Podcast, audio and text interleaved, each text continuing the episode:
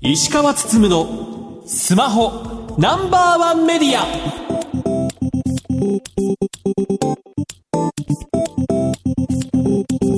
皆さんこんばんは。石川つつむのスマホナンバーワンメディア。パーソナリティスマホ携帯ジャーナリストの石川つつむです。アシスタントの松代祐樹ですこの番組は最新情報から役に立つ情報までスマートフォンと携帯関連商品の幅広い情報を発信する番組ですはいというわけで、えー私は今スタジオで一人喋ってるという感じでして松代さんがリモートで参加という感じですよねはい、すいません。ちょっとあの、スケジュールの調整がうまくいかず、私は今週、来週とリモートでの参加となります。すみません。という感じでございます。KDDI がま 2.3GHz 帯の周波数でサービスを提供するという発表がありました。こちらまあ 2.3GHz 帯なんですけども、もともとは放送事業者、放送局がスポーツ中継とか、あとまあ報道ですとか、そういったので、まあ中継に使うための電波と割り当てられてたんですけども、まあね、なかなかどんどんどんどんスマートフォンですとか IoT の需要が伸びているというところなので、総務省としては、この電波を放送事業者と携帯電話事業者で共用しましょうというような話になっていて、共用できるような仕組みを作るというものになっています。ですので、例えば普段はこれからは2.3ギガ KDDI が持つ電波として、まあ全国でサービス提供されるんですけど、放送事業者が使いたい時にはデータベースに登録して、そうすることによってこの時間帯だけは一部のエリア、例えばゴルフ場の周辺とか、お正月に行われる大きな駅伝大会とかあったら、まあそのね、エリアだけが放送事業者使って、一般のユーザー使えないというような仕組みになっていくという感じになっていきます。で、おそらくまあ今後、まあこういったことは増えてくるのかなと。やはりまあ放送事業者も今ね、専用の周波数帯を使うというよりも、小規模な中継に関しては、SIM カードがいっぱい刺さったような小型のまあ中継機材とカメラをつなげて、カメラマンとディレクターとあとリポーターだけで取材に行くみたいなこともあったりもするので、大きな中継機材必要とせずに、セルラーの電波を使って中継するということも増えてきたりもするので、おそらくね、こういったこう放送局用の電波を共用するということよりも、将来的にはね、どんどんどんどん LT とか 5G とか、まあそういった方向にシフトしていくのかなと。おそらくね、えー今回のような取り組みというのはね、過渡期的なサービスになってくるのかなと。いずれね、放送で使われる周波数帯はみんなね、セルラーに取り込まれていくんじゃないのかなというのが私の見立てだったりもします。はい。さて石川さん、今週の特集ですが、今回2週にわたって KDDI のサービスについて特集します。今週は開始から2年ほど経った POVO2.0 です。それでは今週も30分間お付き合いください。この番組は、マイクロソフト Teams を使用して収録しています。番組のツイッターハッシュタグは SPNO1 です。皆様からのつぶやきお待ちしています。石川つつむのスマホナンバーワンメディア。この番組は、非鉄金属の総合ソリューションプロバイダー、アルコニックス、日本経済新聞社の提供でお送りします。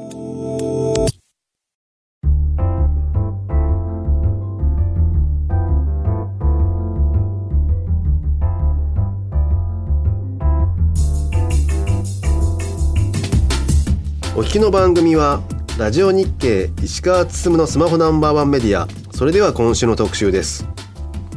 KDDI ほぼ2.0の今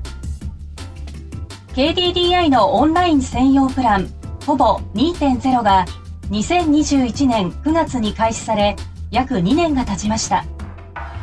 基本料0円から多様なトッピングで自分の料金プランを作れることで話題となり契約数も順調に伸びています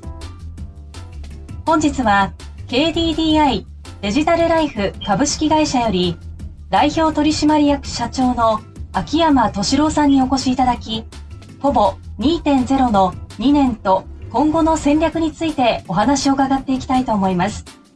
秋山さん、よろしくお願いいたします。よろしくお願いいたします。よろしくお願いします。ポー2.0については2021年のサービス開始当初に特集し秋山さんにお越しいただき話を聞いていきました。あれから2年が経過しましたが改めてポーを振り返ってみてどうでしょうかね？もう2年経ったかっていう感じはしているんですけども当初基本料0円でトッピングしていただいてでそれだけじゃなくてお客さんが日常的にお買い物されるとギガがついてくるみたいなギガ活みたいなものを中心にあのサービス開始させていただいてその当時やっぱりそのこれまでにない通信の新しいカテゴリー新しいジャンルを、えっと、やっていこうというところで始めてきてましてまあ2年近く経ってみてあのいろんなお客様の使い方使われ方というのが、まあ、データを見てもやはり見てきますしお客様からの声で直接伺うこともあるんですけれども基本料0円でトッピングでギガ活でみたいなところで当初我々が想定してなかったような使われ方というものが見えてきたのがここ2年だったかなというふうに思ってます。結構狙い通りでうまくいったかなって感じですか？えっともうちょっとこういう使い方もあるよみたいなのが話題になってもよかったかなとは思うんですけども。でもあの当初我々が想定していた以上のいろんな使われ方っていうのが見えてきたので、狙ってたものは間違ってなかったんじゃないかなというふうに今思ってますね。実際基本的に狙ってた使われ方ってどういう感じなんですか？もちろんその普段今メインで使ってらっしゃる回線の代替としてそれを切り替えてっていうのももちろんあったんですけれども例えば今使ってらっしゃる通信キャリアで月末で通信制限かかったら、まあ、ちょい足しで買っていただくとか、まあ、あと例えばその週末にお出かけするときに、まあ、今週はいっぱい使うぞっていうときにその時だけポートに切り替えていただくとか。新しくご提案したかったのは通信キャリアの回数を1本だけじゃなくて、まあ、複数使い分けるっていうような世界をお客様に提示してみたかったっていうのがまあ一つの狙いだったので、まあ、そういう意味ではそういう使われ方が広がってきたもしくはあの見えてきたっていうのは非常に良かったかなというふうに思ってます。で実際まあ提供してみてなんか予想外だった使われ方ってあったりしましたか？まあ2つぐらいあるんですけども、はい、一つはあのツーリングとかで、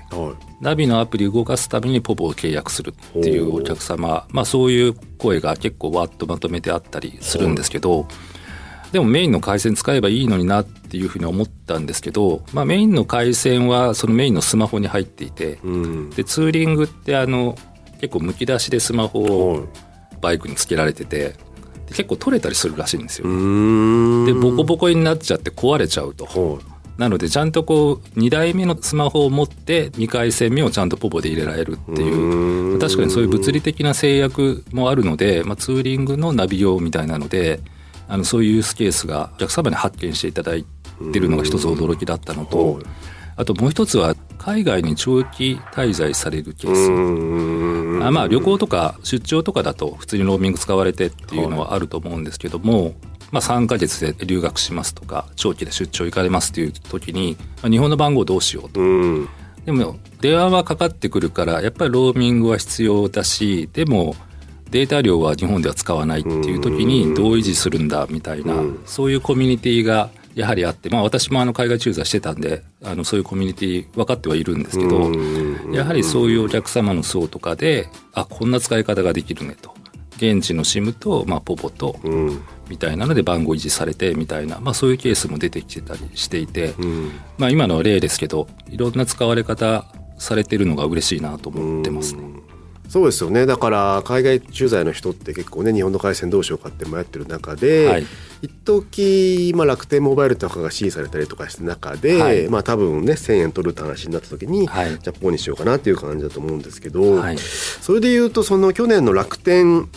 の、まあ、一件といいますか、料金改定した時には、ポーって結構追い風吹いたんですか？あんまり明確にあの数字はお答えしてないんですけど、その時ドーンと跳ねたというかはおっしゃる通りで、うん、たくさんのお客様にご加入いただいたのは事実ですね。はい、ね、はい、一方でなんかあれですよね。その、まあ、KDDI が通信障害を起こした時に、はい、なんとも残念というか。そうですね。はい。ね別のキャリアだったら確かにこうポーって2回戦目として一気に注目されたんだろうけども、はい。まあ、KDDI だしなっていう、はい、これはちょっと残念でしたよね。そうですね。通信障害に関しては本当に KDDI として大変申し訳なく思ってますし我々も社内であの決して忘れてはいけないっていうところで活動しているところなんですけれども、あの信頼性向上というところで、はい、一方でこういったあの新しいバックアップとして持つとか2回戦目として持つっていうのが消費者の皆様側でそういう話題がやっぱり出たっていうのがあると思いますのであの新しいこういったカテゴリーとかジャンルっていうものを、まあ、考えるきっかけの一つではあるのかなというふうに思っております。まずはあの通信障害を起こさないというのがもちろん第一ではあるんですけれども、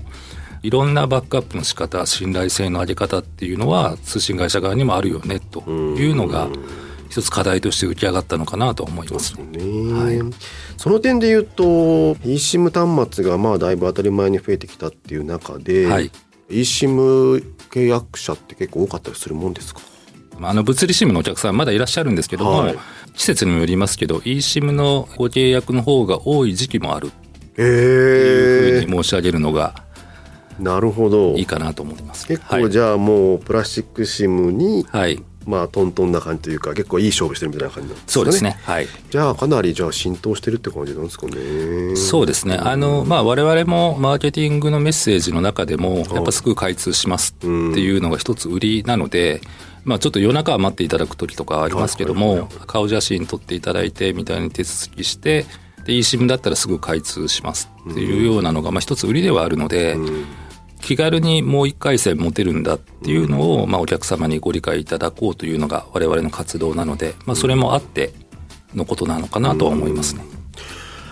あと実際そのユーザーの使われ方として、はい、言い方はあれですけど、まあ、回線を寝かせてるというか、はい、0円で維持してる人が圧倒的に多いもんなのか、はい、いやいや結構データねトッピングされてますよって感じなんですか、はい、実際どんな感じですかね？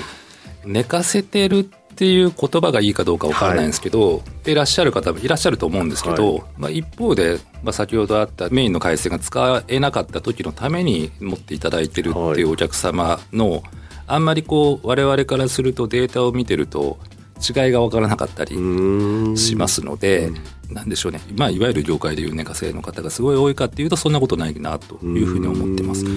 まあ、我々はあの今キャンペーン的にサブ回線用で長く持ってもらうみたいなので、1ギガで180日どうですかみたいな、そういうあの期間限定のオファーとかをやらせていただいたりすると、まあ、結構のお客様やっぱり買っていただけるっていうのを見ると、まあ、多くのお客様は何かあった時に2回戦目あると便利だなと感じていただいて持っていただいてるのかなとは思いますね。なんか人気のトッピングってあったりするんですか？今やっぱり試してみていて、まあ、いろんなあのトライアルやってるんですけども、はい、やはりその180日とか365日みたいなちょっと長い期間のものをやってたりするんですけど、はい、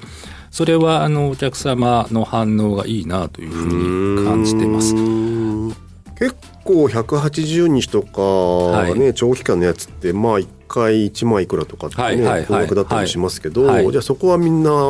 エイヤとみんな契約してくれるって結構はい。買っていただけるもんだなと思ってこれちょっとびっくりしてるところではあります。そうですよね、はい、一瞬ためらうかと思いきや、はい、買えられる方が増えるとかですかね、はい、あと結構ね13時間限定で売るとか、はいはいはい、そういったなんか突発的に出されたりもしてますけど、はい、あれはどういう狙いがあるんですか？あれはですね、はい、まあ、そこでこう買っていただきたい売り上げにしたいみたいな思いがまあなくはないんですけど、ちょっと冒頭申し上げたみたいに我々あの新しいカテゴリー新しいジャンルっていうのをもっとあの世の中の方に知っていただきたいこういう使い方もあるんだよっていうのを知っていただきたいっていうのがあるので一番メインの目的はこういういろんな柔軟なものをことをやるような買い切り型のキャリアなんですっていうのを、まあ、少しでもあの世の中の方に知っていただければいいのかなっていうので、まあ、そういう意味ではちょっと話題作り先行で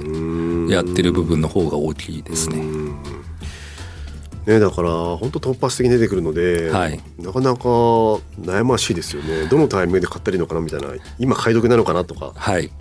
ね、っていうお声を あの最近やはりちょっと強くいただくなと思ってるのでやっぱ限度があるだろうと思っていて。あの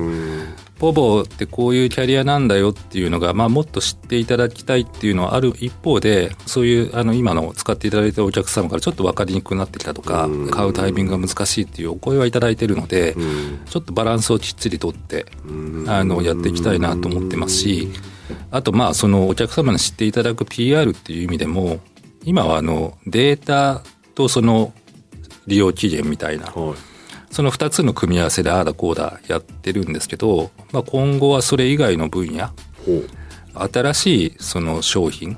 であるとか、まあ、通信以外の分野でちょっと新しめのことをテストしたり試してみたりっていうのをちょっと力を入れて進めていきたいなと思っているところですね。例えば今ダゾーンとかコンテンツの組み合わせとかもやってますけど、はい、まあその延長線上みたいなその延長線上ですね。はい。まあデジタルコンテンツもあるでしょうし、まあ、もっと言うと別の商品サービスもあるでしょうし。あの通信使ってお客様が何をやられたいか？っていうやられたいことに関係するような商品サービスを出していければいいなというふうに思ってます。まあ、あの通信キャリアいろいろそういうトライアルはこれまでやってきてるところなので、はい、まあ、我々あの期間を区切ってテストしてみてうまくいかなかったらすぐ変えてっていうのが、まあ、できるセットアップにしてますので、まあ、その運用サービスの柔軟性を生かして新しいことやっていければいいなと思います、ね。もともとなんかそういう位置づけとして生まれてますもんね、はい、そうです。おっしゃる通りです。まあそういう意味で言うとこの2年どうしてもこう通信まあいわゆるそのギガバイトって言われるものと、その利用期間みたいなところで、まあ、そこでいろいろわっとやってきちゃってたのがこの2年なんですけどもともと言ってた形へ、まあ、いよいよ力を入れていきたいなと思ってるところです。はいまあ、一方でギガ活、はい、まあ、例えばいろんなお店で、まあ、ユーペイとかで買ったりすると、まあ、ギガがもらえるといったことやってますけど、はい、あの辺振り返ってみてどうですか？ギガ活はギガ活で非常に面白い使われ方というか、うん、あのいろんな面白い行動をされるお客様が見えてたりするので非常に良かったなというふうに思ってます。結構ギガ活だけでポボを使ってらっしゃる方っていうのも出の層いらっしゃったりするので、うんいわゆるその新しい使われ方、新しい通信キャリアとの向き合い方っていう意味では、非常に意味のある取り組みだなというふうに思ってます、ね、実際対応している企業からの反応ってどうなんですか皆さん、えっと、全てのあのパートナーさんから私聞いてるわけではないんですけど、はい、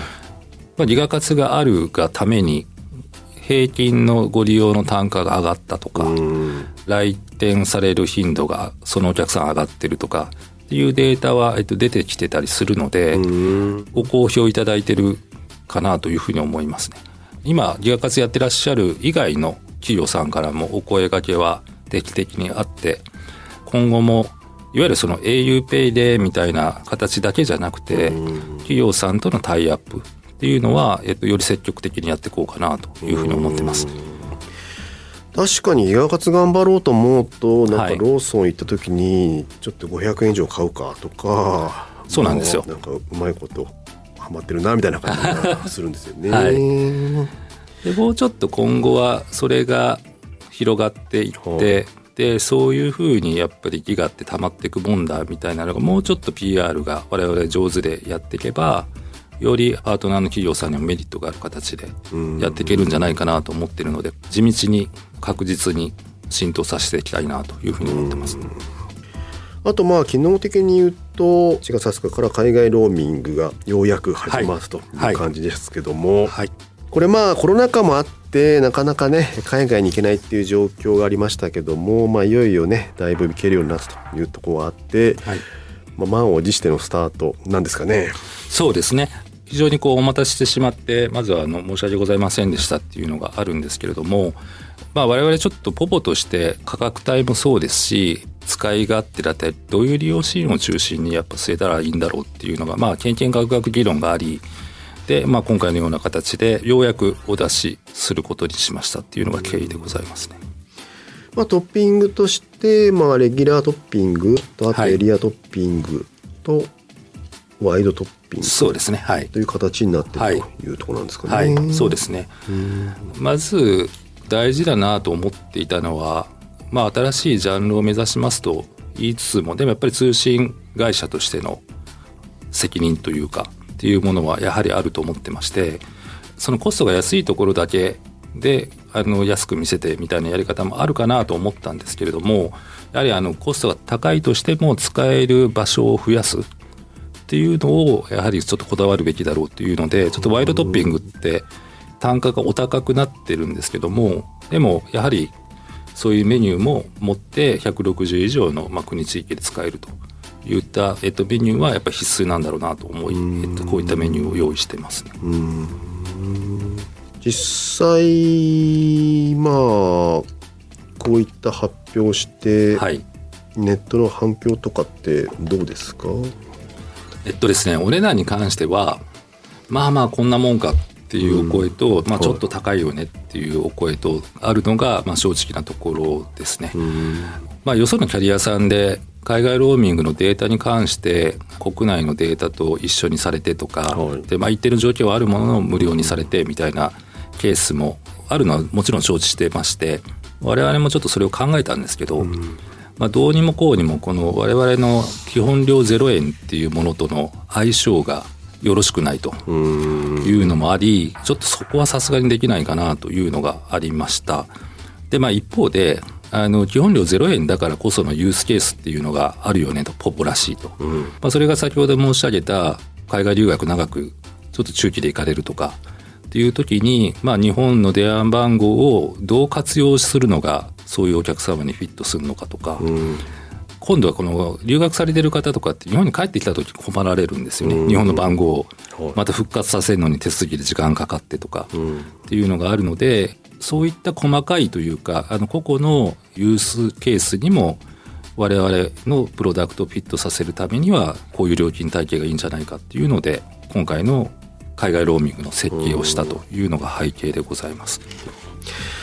今までねあのほぼ気になってたけどやっぱり海外ローミングできないから、はい、どうしようかなと思ってた人からすると、はい、まあ、ようやっと晴れてほぼに変えられるっていうのはありますよね。はい、まあ、あの激安ではないとは思うんですけれどもでも普通に使っていただける価格に設定できてるかなとは思っております、ね、そうですね、はい、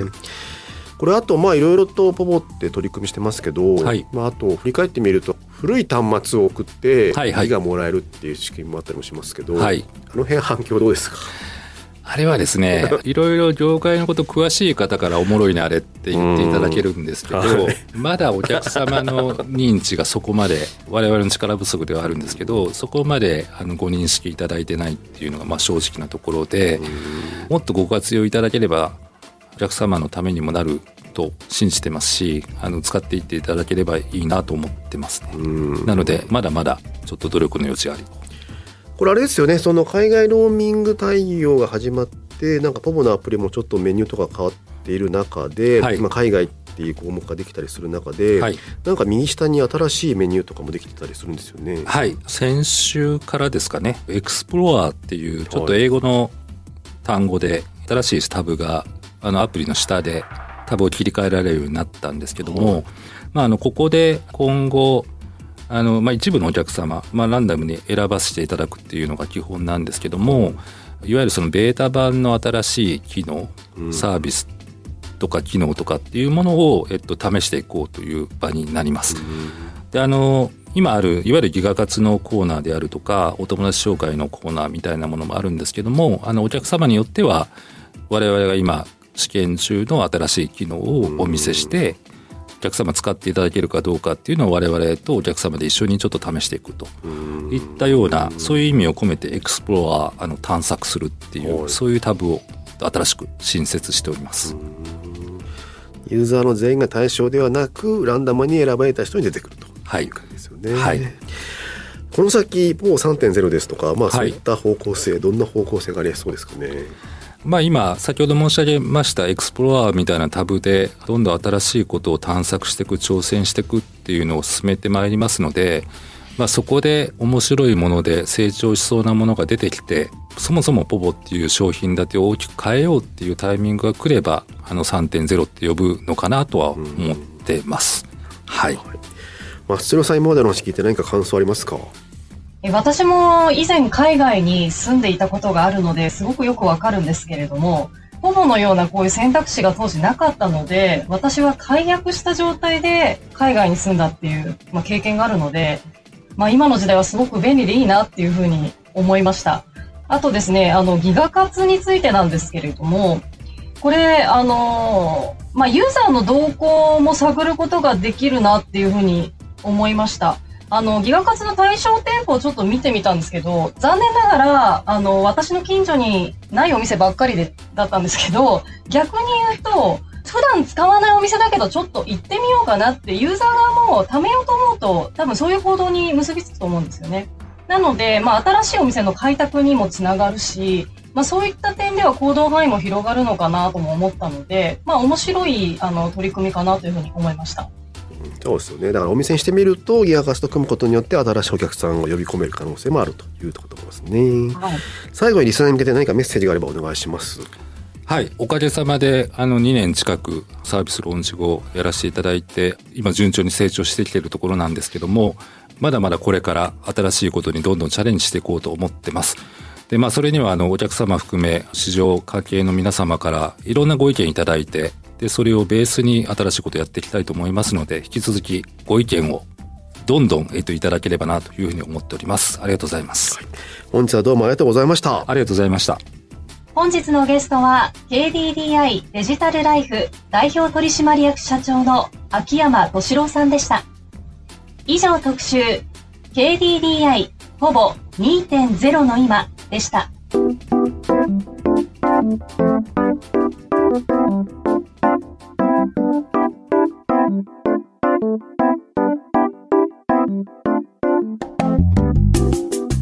石川つつむのスマホナンバーワンメディアエンディングです。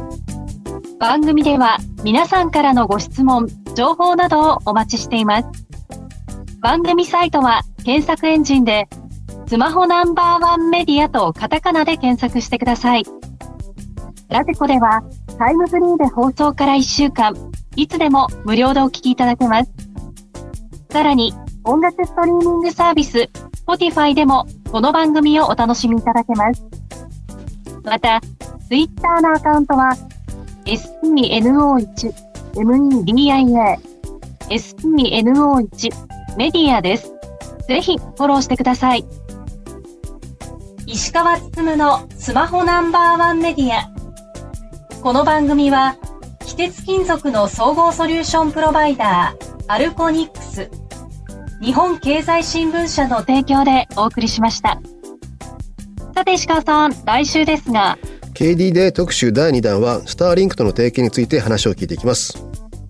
この番組はマイクロソフト Teams を使用して収録しました。